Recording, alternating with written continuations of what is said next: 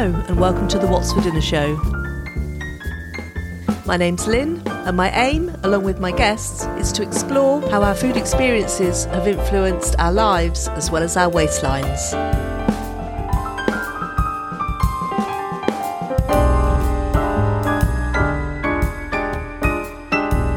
My guest this week is Alison Bladh, who is a nutritional therapist born and raised in the UK but now living in Sweden.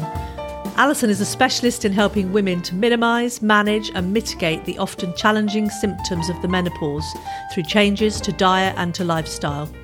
I know that this is a topic of great interest to, well, let's face it, all women, as it seems that sometimes just saying the word menopause can cause a hot flush and a panic attack. Welcome to the What's for Dinner show, Alison. Um, perhaps we should begin by explaining exactly what the menopause is. We all assume, you know, people assume that everyone understands what the menopause is, but there's so many. I mean, I see with my clients that there's so many women that don't really understand because it isn't something that we talk about enough, really. And what, when we think of the menopause, it actually comes in three different stages. The first stage is what we call perimenopause. And perimenopause, on average, obviously it can vary considerably de- depending on, on the woman, but it, it, on average it starts at the age of 45. And perimenopause really is where it's a bit like a hormone roller coaster. You know, one month your estrogen can be up and your progesterone can be down. You know, it's all over the place. And and that in itself, you know, you that's when you can start feeling the, the classical menopausal symptoms, you know, like hot flushes. Uh, you can start gaining weight, uh, irritability, you know, mood swings, all, all those real, you know, tiredness, uh, total lack of energy. Uh, and this goes on roughly, again, it's, it's very uh, varied, to the age of 51. And what happens then is you actually go into what we call menopause. And menopause is when you haven't ovulated, so when you haven't had a period for a year. And then you can actually say, now I am in menopause. Uh, and what that means basically is that you're not ovulating anymore, you're not producing any more eggs, uh, and you're not fertile anymore. Uh, and then all the time after menopause, you go into what we call postmenopause. And, and postmenopause is the state that you will be in for the rest of your life. And I mean, women, women are living, well, we're all living much longer than we used to. So that can be another 30 years of your life. But in postmenopause, you're not producing, uh, you're not ovulating, you're not producing any eggs. Uh, so, you know, your estrogen levels and hormone levels are very low. Uh, your body does produce estrogen from other areas of the body, but, you know, the, the levels are low. And that's when, you know, you have to start looking at other areas of health to support yourself because estrogen is so important for all aspects of bodily health. Uh, so you know there's different things that you need to do really through the different uh, what we call the menopause transition. So are, are you finding then that it, women who sort of come to you for advice that they do lack a clear understanding of how the menopause or perimenopause is affecting their bodies? The majority of people that come to me are, are stressed, overwhelmed, feeling terrible. You know, they've started with the, the menopausal symptoms, the tiredness, the, the aching, the irritability, but they don't always understand it's menopause because, you know, life in general can be very stressful, can't it? And a, a lot of midlife women, you know, they've got a career, they've got children at home, they, they're looking after the family. They are quite stressed and overwhelmed, and they put you know the symptoms down to their life rather than that it that it's perimenopause they don't think about that and when when you say to them you know it, have you thought that this actually could be perimenopause you know, they, the majority of people say, no, no, it can't be that. I'm, I'm, I can't be because I think it's associated with age, isn't it? And oh no, no, menopause, perimenopause. I'm not. That can't be me. But I mean, it can start as a as early as the age of forty. So, in answer to your question, yes, I do. I think a lot of women don't truly understand what it what it actually is and what happens to the body. No, because I mean, I don't think I'd even heard the phrase perimenopause until a friend of mine mentioned it, and I was like, "Well, what's that then?" Um, and and thinking that it was something that was more into your late 50s sort of 60s really quite a big shock as well that it that it has such a wide range of impacts on your physical and um and mental health yeah really. it really does. Estrogen is is you know it's a it's a master hormone. It, we have estrogen receptors all over our body. So you know it's needed for virtually every bodily system to, to work as it should. So, you know, when the levels start to decline and uh, eventually, you know, you stop producing estrogen from, from your ovaries, it, it, affects so many things. I think people don't really understand or realize how important estrogen is for our overall health.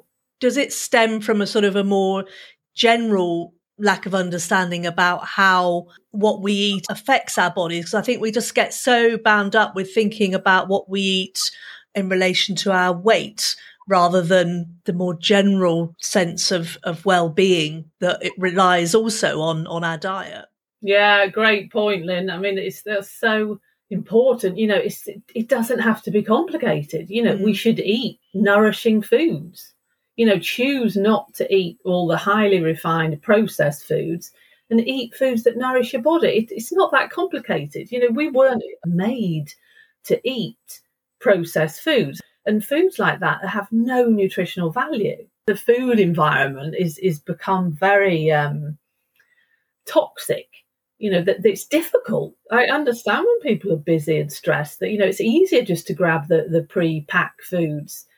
Uh, but I mean, it, it doesn't nourish your body. Yeah, it doesn't have the range of vitamins and minerals and nutrients that we need. And I think we're just so focused on volume of what we eat and and like you say the ease and the speed with which we can create something to eat we kind of are forgetting really that you know everything that that goes in affects how we feel how we look and how our bodies function you know ultimately how we weather the the sort of storms of of the cycle of life really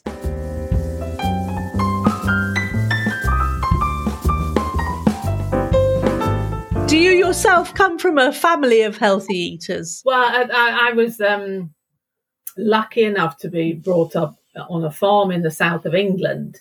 Uh, and and I you know even from a very young age I remember you know being outside in nature and my mother was a professional chef as well and she used to grow all her own uh, vegetables and and fruits we had a, a lovely fruit trees so from a very young age I was in the kitchen you know, watching her cook and, and helping her cook. And so, so I think, you know, I was very privileged to grow up in, in that sort of environment because it really made it taught me how to cook for, for one and, and gave me that real love of food. So, I mean, I've, I've never really been subjected so much to refined foods because I, I, I, just cooked from whole base foods. But I think that that it was to do with my mother as well because she she always used you know, raw ingredients to make things. And it's so interesting as well in, in research, they because we, there's so much research coming out now about the the gut microbiome, the gut bacteria, and you know how wonderful it is for children that, that grow up in that sort of environment. Because you know I was out running around with the pigs and the donkeys and you know in mud and, and everything, but that gives you such a diverse uh, microbiome, all the different bacteria that, that you get in, and also from the the homegrown foods and, and everything. But I think ch- people and, and children in, in general now don't mm. have that diversity of gut bacteria because they're we're we're very we're super clean, aren't we now? We yeah, yeah, it's a more sterile kind of environment, isn't it? Especially over the recent years with all the um, anti-COVID spraying and hand washing and, and everything, you know, which obviously is was has been very important, but at the same time, you know, it mitigates against our sort of involvement with the bugs and the germs that, that we need to keep our bodies resistant, I suppose, isn't it? Yeah, so important the gut bacteria. Mm. I mean, talking about uh, menopause and perimenopause, there, you know, when estrogen levels decline, it, it, starts to infect the integrity of the gut. So, you know, it's even more important that you, you start thinking about eating, you know, what we call probiotic foods, which are, are the fermented foods that have the wonderful gut bugs in, you know, the, the bacteria, like sauerkraut, kimchi, kefir, fermented vegetables so mm. so beneficial for health it's tim spector isn't it i think yeah. who is sort of one of the uh, gut advocates.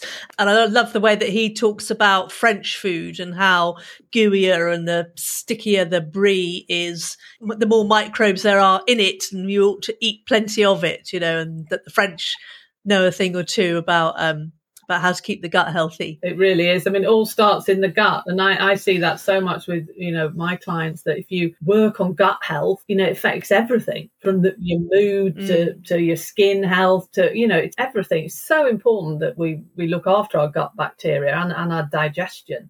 So when you were, you know, growing up on the farm then, what would a typical mealtime have been like for you when you were growing up? Yeah, one thing that I, t- I think now living in, in, in, Sweden as well, one thing that I really remember that my mother was just so good at was a, was a roast dinner. And even now, and I think sometimes I really crave a nice roast dinner because they don't really eat roast dinners in Sweden. It's not such a big thing over here, but she was just so, it was, everything was so wholesome and tasty. You know, you'd have a nice roast chicken and then you'd have like roast potatoes and, and then Brussels sprouts. I remember we ate a, a lot of and carrots and, you know, with a lovely gravy. It, it was delicious. And maybe, um, oh, what are they called that you have with that made from batter? Oh, um, Yorkshire puddings. Yorkshire puddings, yes. Well, I mean, that's about the only sort of upside of the, the time of year that we're about to embark on that it sort of becomes roast dinner season in my mind. But it's nothing nicer than a proper roast dinner. I really miss that actually. But that I think that's I remember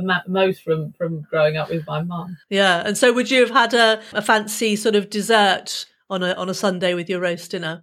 Well, another uh, thing that my mother was amazing at. She used to make this chocolate pavlova so, so I remember always saying to her, "Oh, can't you make the?" It was, it, I don't know what she did to it, but it was just perfect, and it was, yeah, roast dinner with chocolate pavlova. What more can you ask for?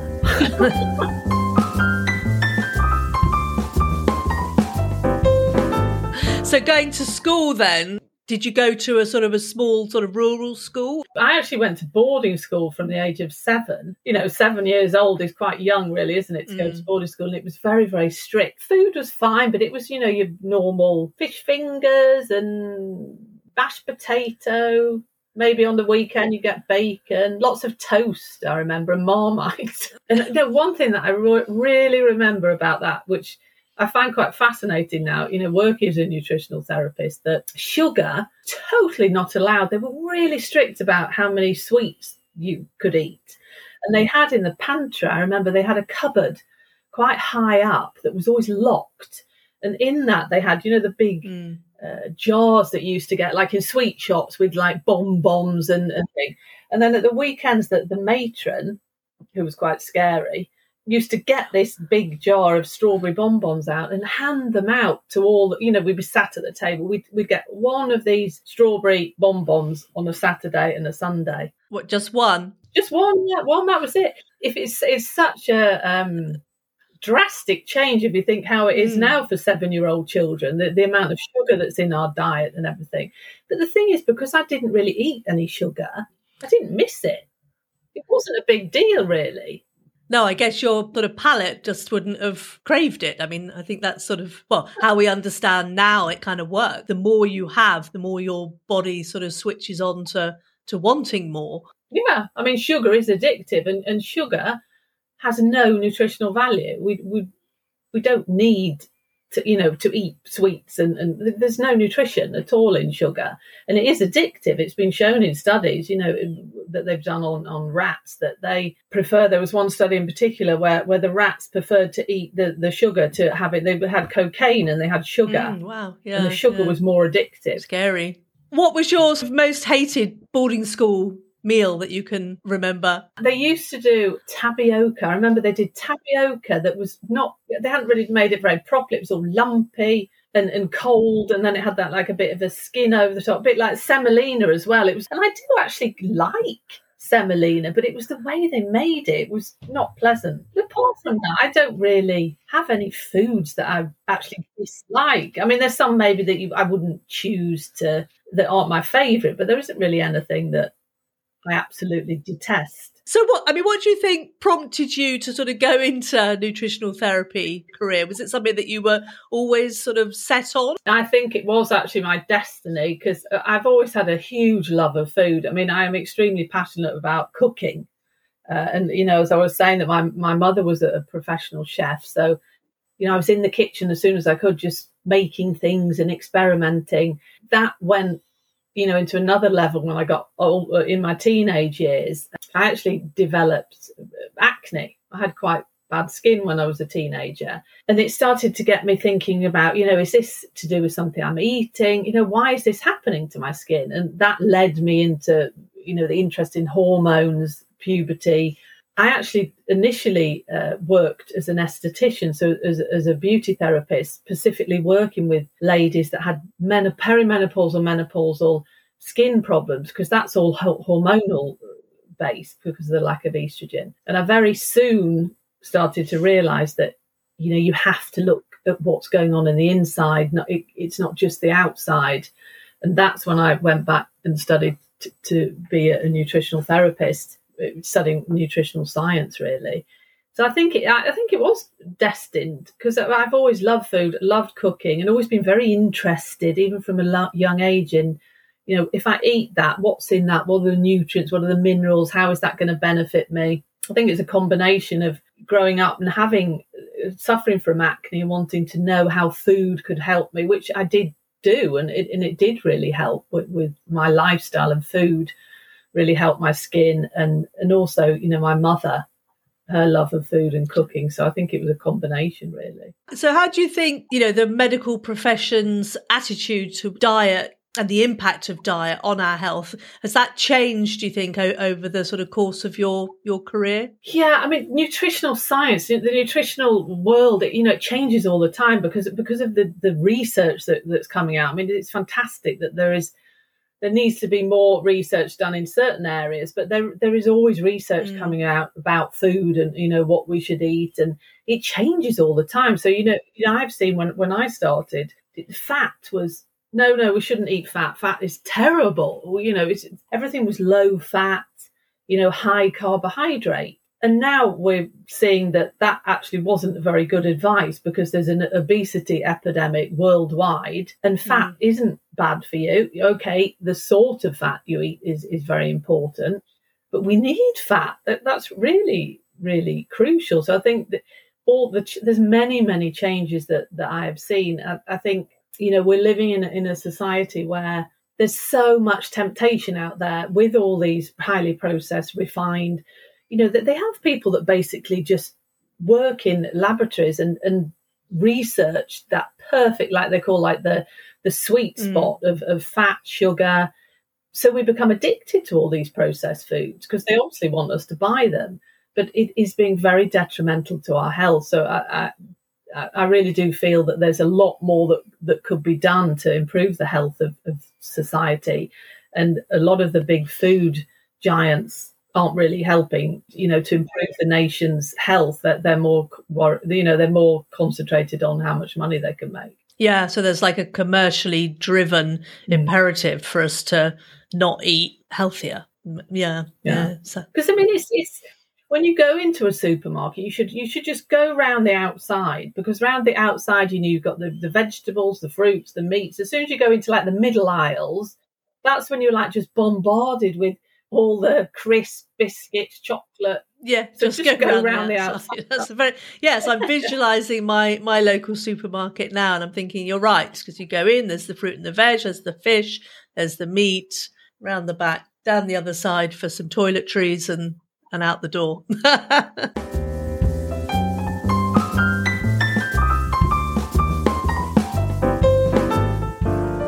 because I remember my my grandmother. She grew up in the Second World War, and, and she didn't, you know, she didn't really eat anything that was sugary because she never, she didn't grow up with with sugar.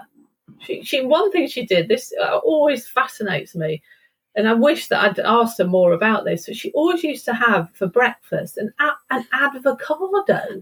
She had an avocado. She used to call it an avocado pear, and she'd have in it some olive oil, and then she'd have some sort of bran cereal. And then that was just like the most healthiest breakfast. But when I was a kid, I didn't realise. I just thought, oh, how weird is that? What's she doing?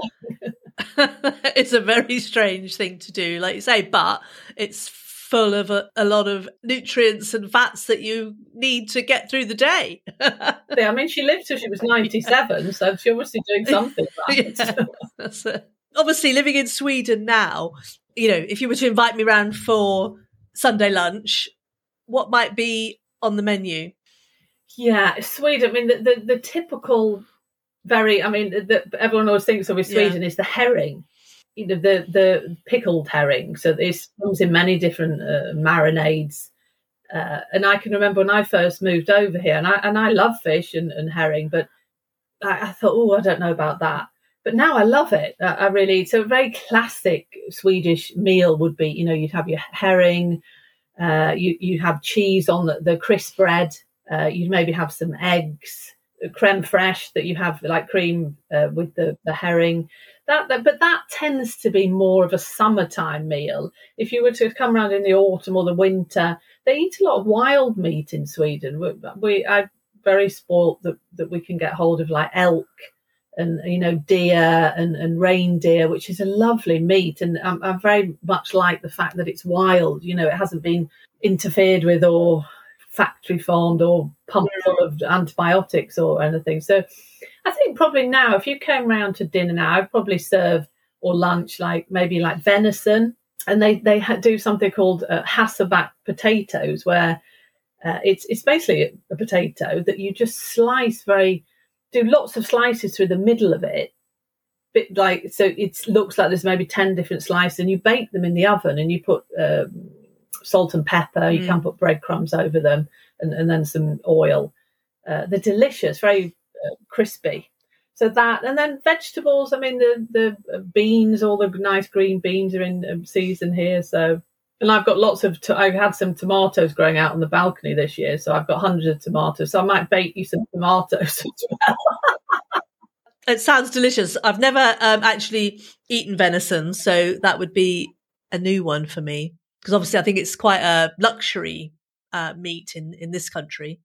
Yeah, it is, and it, I mean venison's it's okay price wise here, but if you're going to be eating like reindeer and elk, then it does get quite expensive. But that's something you know. I think is for me, it's all about quality. I'd rather eat mm. meat less, but when I do eat meat, I'd rather ha- have a good you know quality piece of meat going back to Christmas then, so do you celebrate Christmas in a sort of traditional English way now that you're in Sweden, or are there other habits sort of crept in? Yeah, Swedish uh, in Sweden, Christmas is a really big thing. I always try. I always have to have a turkey, but we tend to spread it out. So you know, in in Sweden, Christmas is celebrated on Christmas Eve, and then they have their typical smorgasbord. You know, where, where you have like it's a bit like a buffet where, where you have a, a, wild selection of everything, and it's very classical. You'd have all your fishes, so you'd have uh, salmon, you'd have the herring, you'd have that with they eat cheese on and, and, the crisp bread, and then you'd have some like new potatoes or fresh potatoes. So you'd have that first as kind of a starter, and then you you would have like the meat, mm. so the meatballs, uh, very typical Swedish, uh, and then you might have some sausages, uh, and they do um, it's a bit like a uh, potatoes done in the oven with anchovies. So you slice the potatoes, a bit like a potato grat- gratin. What's that called in Sweden? Janssons frestelse. That's delicious. So they have that with, with all the meats. And then uh, sweet things wise, they, they they love making their own like sweets. So you can. I've been out sometimes at Christmas to various different restaurants, and they, it's amazing. They make these most beautiful, you know, little handmade sweets that you you tend to eat afterwards for dessert. So that's quite tip. And ham, the, the meat they, they bake a big ham. Turkey isn't such a big thing here, but they would have a ham. But I always insist on having a tur- roast turkey one of the days and you having stuffing and uh, the Swedes really don't understand stuffing. It's it's they don't really like it. They're like, oh, what, what's that? You know, a bit suspicious yeah. of it. So, but I make it anyway because I like it. So, so the little sweets then are they like a sort of a chocolate item or a boiled sweet? It's a real wide selection from chocolate to like mm. toffees. Really beautifully made. I don't know if you've heard of the Great British Bake Off. Have you? Yes, you, yes, have. Good. Um, so there's, there's a series on currently and a couple of weeks ago, they asked the contestants to bake a Swedish smorgastorta. I think that's how you might say it. Is that something that you've eaten? I have. Not very often, to be honest. Well, yeah. Well, it seemed to be uh, sort of slices of bread. I mean, because it was bread week, so they had to make the bread. Yeah. Uh, slices of bread with different kinds of fillings, savoury fillings in between. So I guess you know aesthetically, it looks a bit like a layer cake, but it's actually savoury. It's like it's like a huge big sandwich. Really, mm. that's the best way to describe. it. It's like an almighty sandwich shaped in the in the cake. so, have you made one of those yourself, or is that something that you might only have when you're out? I actually have never made one of those myself, and it's not something I don't actually, to be honest, see that very often mm. when I'm out in restaurants and that. Mm. But yeah, it is a Swedish thing. Back to the menopause, then. What sort of advice you know, would you like give people if they are approaching perimenopause and the sorts of steps that they can take to try and, uh, you know, mitigate the more unpleasant sides of, uh, of that stage of life? There's many things that you can do, but I think one thing that you have to understand is that you're coming into a time of your life where you have to take better care of yourself. You know, I always like to say you've got the 80 20 rule that if you do 80% of your life you know, healthily and thinking about what you eat and lifestyle choices, you know, have some wine or eat some chocolate or, you know, but really when you come into menopause, you, you, you know, it goes down to like 90 10. And, and, there's a lot of research done on, you know, if you look after yourself and, and you, you manage your weight and think about what you're eating, that, you know, hopefully your menopausal symptoms won't be as severe. Uh, there, there's a lot of correlation between the, the amount of weight that you're mm. carrying and hot flushes, for, for example. So, you know, really thinking about eating a balanced diet. Uh, the the Mediterranean style diet is a diet that that always comes up in, in research as being so beneficial, you know, for, for everyone, but in particular for menopausal women, because it's really giving you all the healthy fats. You know, you've got no refined processed foods. Uh, you've got all you know protein like fish and, and white meat. They don't tend to eat so much red meat, uh, vegetables, fruits, or legumes, mm. nuts, and seeds. Basing your meals on these sort of foods, you know, you, you, you think, I'm going to choose those sort of foods. I'm not going to choose the foods that aren't good for my body. Uh, nourishing your body, nourishing and hydrating your body is so important. I mean, something as simple as drinking enough water can really make you feel better during perimenopause and, and menopause. So I think it's just being kind to yourself and and choosing not to eat foods that make you feel terrible. Mm. And so, do you think then that the menopause is experienced differently in different sort of cultures and different countries? Yeah, t- totally. And, and this is again we've been shown in, in research that different cultures and societies that in the in the Western world we, we tend to have you know majority of women do suffer from some sort of menopausal symptoms and can have a really difficult time during this period. But in di- different mm. cultures where they maybe don't eat all the refined foods and just eat whole foods, or the foods they've grown, they don't, you know, they, they, their menopausal experience and symptoms is way less. And it's also another fascinating thing, I think, in, in different cultures where menopause is, is looked upon as, you know, the, the woman when she's older is looked up to. Uh, and you know it's really respected and thought of as, as a, mm. a, transition in life where you you know you you become an elder and you, are leading the, the the people. They don't really tend to get any menopausal symptoms. So I mean, it's fascinating. Whereas in, in the Western society, menopause is you know there's a stigma, a little bit of a stigma attached to it. We don't really talk about it. And majority of women in the Western world do really suffer through menopause. So I think it absolutely, in answer to your question, it it makes a difference where where you come from in the world. Mm. And I guess it's sort of getting the menopause onto a sort of level footing with you know the other sort of significant stages of, of our lives you know whether it's puberty or you know pregnancy you know th- these are just things that happen to the body and uh, should be completely normalized and we should understand more about how we manage that process I mean, menopause is a ta- total naturally process. You know, it's it will happen to every woman. you know, in a way we celebrate pu- puberty, don't we? It's a new beginning and it's all very exciting, in the beginning of your life and, and pregnancy, you know, all these big hormonal events in in a, in a woman's life. But menopause is kind of brushed under the carpet, and that's like, oh no, we don't want to talk mm. about that. That that it's age, isn't it? We're quite an ageism in society, and it's you know an older woman. You know, we're not fertile anymore. But I mean, that's just ridiculous. I mean, women that have come into post menopause, you know, we're fantastic. It should be celebrated how would you like the understanding of, of menopause or the word menopause to be kind of you know reimagined you know, but I, I, think it should be you know it's the, it's the the next stage in a woman's life it should be celebrated for that we're wiser we're we're older and we're amazing I, I don't absolutely do not think that it's a time that we should think okay you know we're older now let's just scuttle off and not be seen again. It should be eh, celebrated and rejoiced. And I guess part of that celebration is taking that time and learning and understanding how to look after yourself so that you know that postmenopausal period is as long as we can make it be. It, in a way it's a, it's a kind of a, a freedom because you know there are many things that are, are positive to do with menopause. You know you, you no more periods. You don't have to worry about getting pregnant anymore.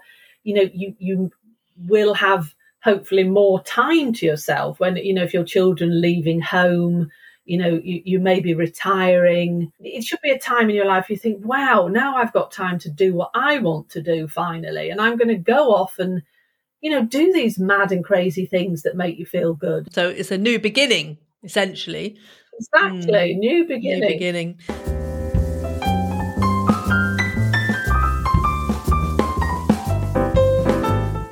I think when you look at perimenopause and menopause, you have there's it's like a puzzle really. Then you have to have all the things in there, you know, to really get the the maximum from your health. And you you can uh, top your estrogen levels up with hormone replacement mm. therapy, and and also estrogen declines, but also pro- progesterone is is another sex uh, female sex hormone declines.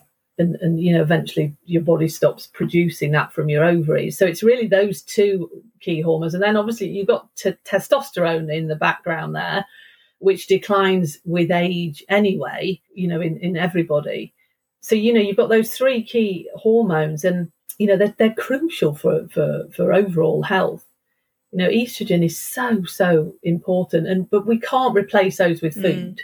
but what you can do if you really look after yourself with with good nutrition with good lifestyle habits and a positive mindset and then you know if you, if you feel that hormone replacement therapy is right for you and that fits in with your health and and, and everything then you know you, it, what i say to my clients is get the whole picture get all the knowledge in front of you and then it's up to you it's your decision you know there is many benefits to taking hormone replacement therapy if that suits you. But once you've got everything there, then you can decide. But you know, you can't just do one of those pieces. You know, if you take hormone replacement therapy but have a terrible diet and don't exercise and smoke and, and drink, mm. you're still going to feel terrible. you've, you've got to work on all the different pillars really to, to get the, the maximum benefit. Is there anything else sort of around the sort of nutritional and lifestyle side of the, the menopause that you want to sort of pass on? There's two key, I mean, there's many, many, many, many things you can do. But the two key things really that, that will make you start feeling better the quickest is uh, stress management and uh, keep balancing your blood sugar. Mm. You know, really thinking about your food choices and keeping the blood sugar balance. So, because basically, when you eat refined carbohydrates that shoot your blood sugar up, you get into this kind of roller coaster effect of of having high blood sugar. Your bo- body then secretes a hormone called insulin, which really helps to take care of, of the blood sugar it gets rid of the sugar, it opens up the cells and allows the cells to use that sugar. But once it does that, the blood sugar crashes again. And that's when you start craving sweet things again. So then you eat a muffin or whatever it is, and then your blood sugar crashes. So you get into this roller coaster, you know, hot flashes, mood swings, weight gain. Insulin is a key hormone And as we go into menopause, um, we can become less sensitive to insulin. So that means your body doesn't take care of the, the blood sugar levels like it should. And, you know, that just leads on to an array of other uh, symptoms. So really thinking, just thinking about what you eat. Eat protein is key. You know, a palm size of protein with, with every meal is really important for women as, as well for women in general, especially as we get older. And then having your healthy fats, avocado, olive oil, nuts and seeds, and then having your carbohydrates, but getting your carbohydrates from vegetables, you know, green vegetable carbohydrates. You don't actually need to have bread and, and lots of potatoes and everything with your meal. It, it's better to get your carbohydrates from, from vegetables.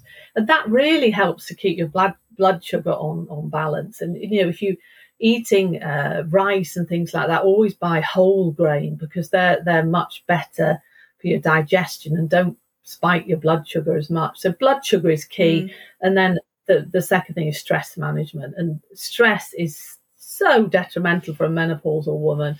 And it's because of all the things that happen that the hormones that are released when we're chronically stressed, it just cascades into this, you know, lack of sleep, weight gain, cravings. It's really, and I mm. think stress management is something that we all tend to think, oh, like, well, no, well, I can't. I'm so busy. How am I ever going to be able to do, you know, manage my stress? But you really have to. You have to give yourself that time to to manage your stress. Otherwise, you're going to get to a point where you know you're maybe not going to be able to work, or you're going to be feeling so terrible. Just little things that you can do. Just something as simple as deep breathing if you're feeling stressed or overwhelmed. Alongside the menopause, you've got a lot of other potential life changes happening as well if if you know if you're like say your children are growing up and there's issues related to to all of that teenagers and so on and so forth and then they might leave home and then that can be quite challenging i think and eh, eh, cause women to sort of reconsider what it is that they're doing and you know with their life and, and you know that can, it can be a, just a very stressful period of life regardless of the menopause really. So yeah. You just have to put yourself first and you know i always say you know we've all got this never ending to-do list haven't we? But your to-do list is never going to be done. You can't say oh I'll, I'll start doing stress management. I'll do that when i've done this to-do list. But it's never going to be finished is it? Because there's always new mm. things you're adding to it. Mm. so take five, ten minutes a day, if if that's all the time you've got, to just go and do something that you enjoy, or just sitting peacefully by a window, drinking a cup of tea, go and sit outside, go for a walk. So so important for for our overall health, really, and it's okay to look after yourself. I think we, we tend to sometimes feel guilty, don't we?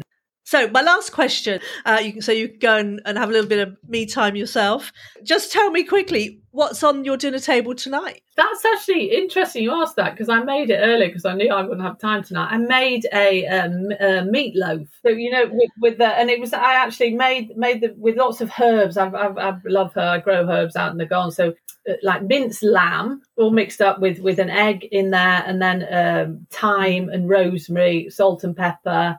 Yeah, that was it. So I'm going to have that, and then I'm going to have some broccoli. Huge fan of all the the broccoli. that's so another wonderful vegetable yeah. for for women because it really helps to your digestion and getting rid of uh, all the the hormones that you should excrete through your body. So all of the those sort of vegetables are wonderful for for menopausal women, and um, broccoli and what else am I having with that? Maybe some uh, beans, some runner beans. That sounds good. My mum used to make meatloaf when we were growing up, actually. Great. Well, that is uh, wonderful. Um, uh, it's it's been really interesting talking to you. Yeah, it's been lovely, Lynne Really interesting uh, conversation. Actually, very nice to think back about what you ate when you were a child. Thank you so much for being on the What's for Dinner show. I hope you've enjoyed it. Thanks for listening. Before I go, just a little reminder that if you enjoyed the show, please tell your friends. You can share an episode from your podcast player or from my website, or you can easily share one of my social media posts on Instagram or Facebook. If you're kind enough to share an episode, I'll give you a personal shout out on the show to say thank you. What more could you ask for? Thanks in advance for helping me spread the word about my podcast. Thank you to Rick Simmons from the Content Podcast podcast for his help and advice, and thank you to Pixabay for the music.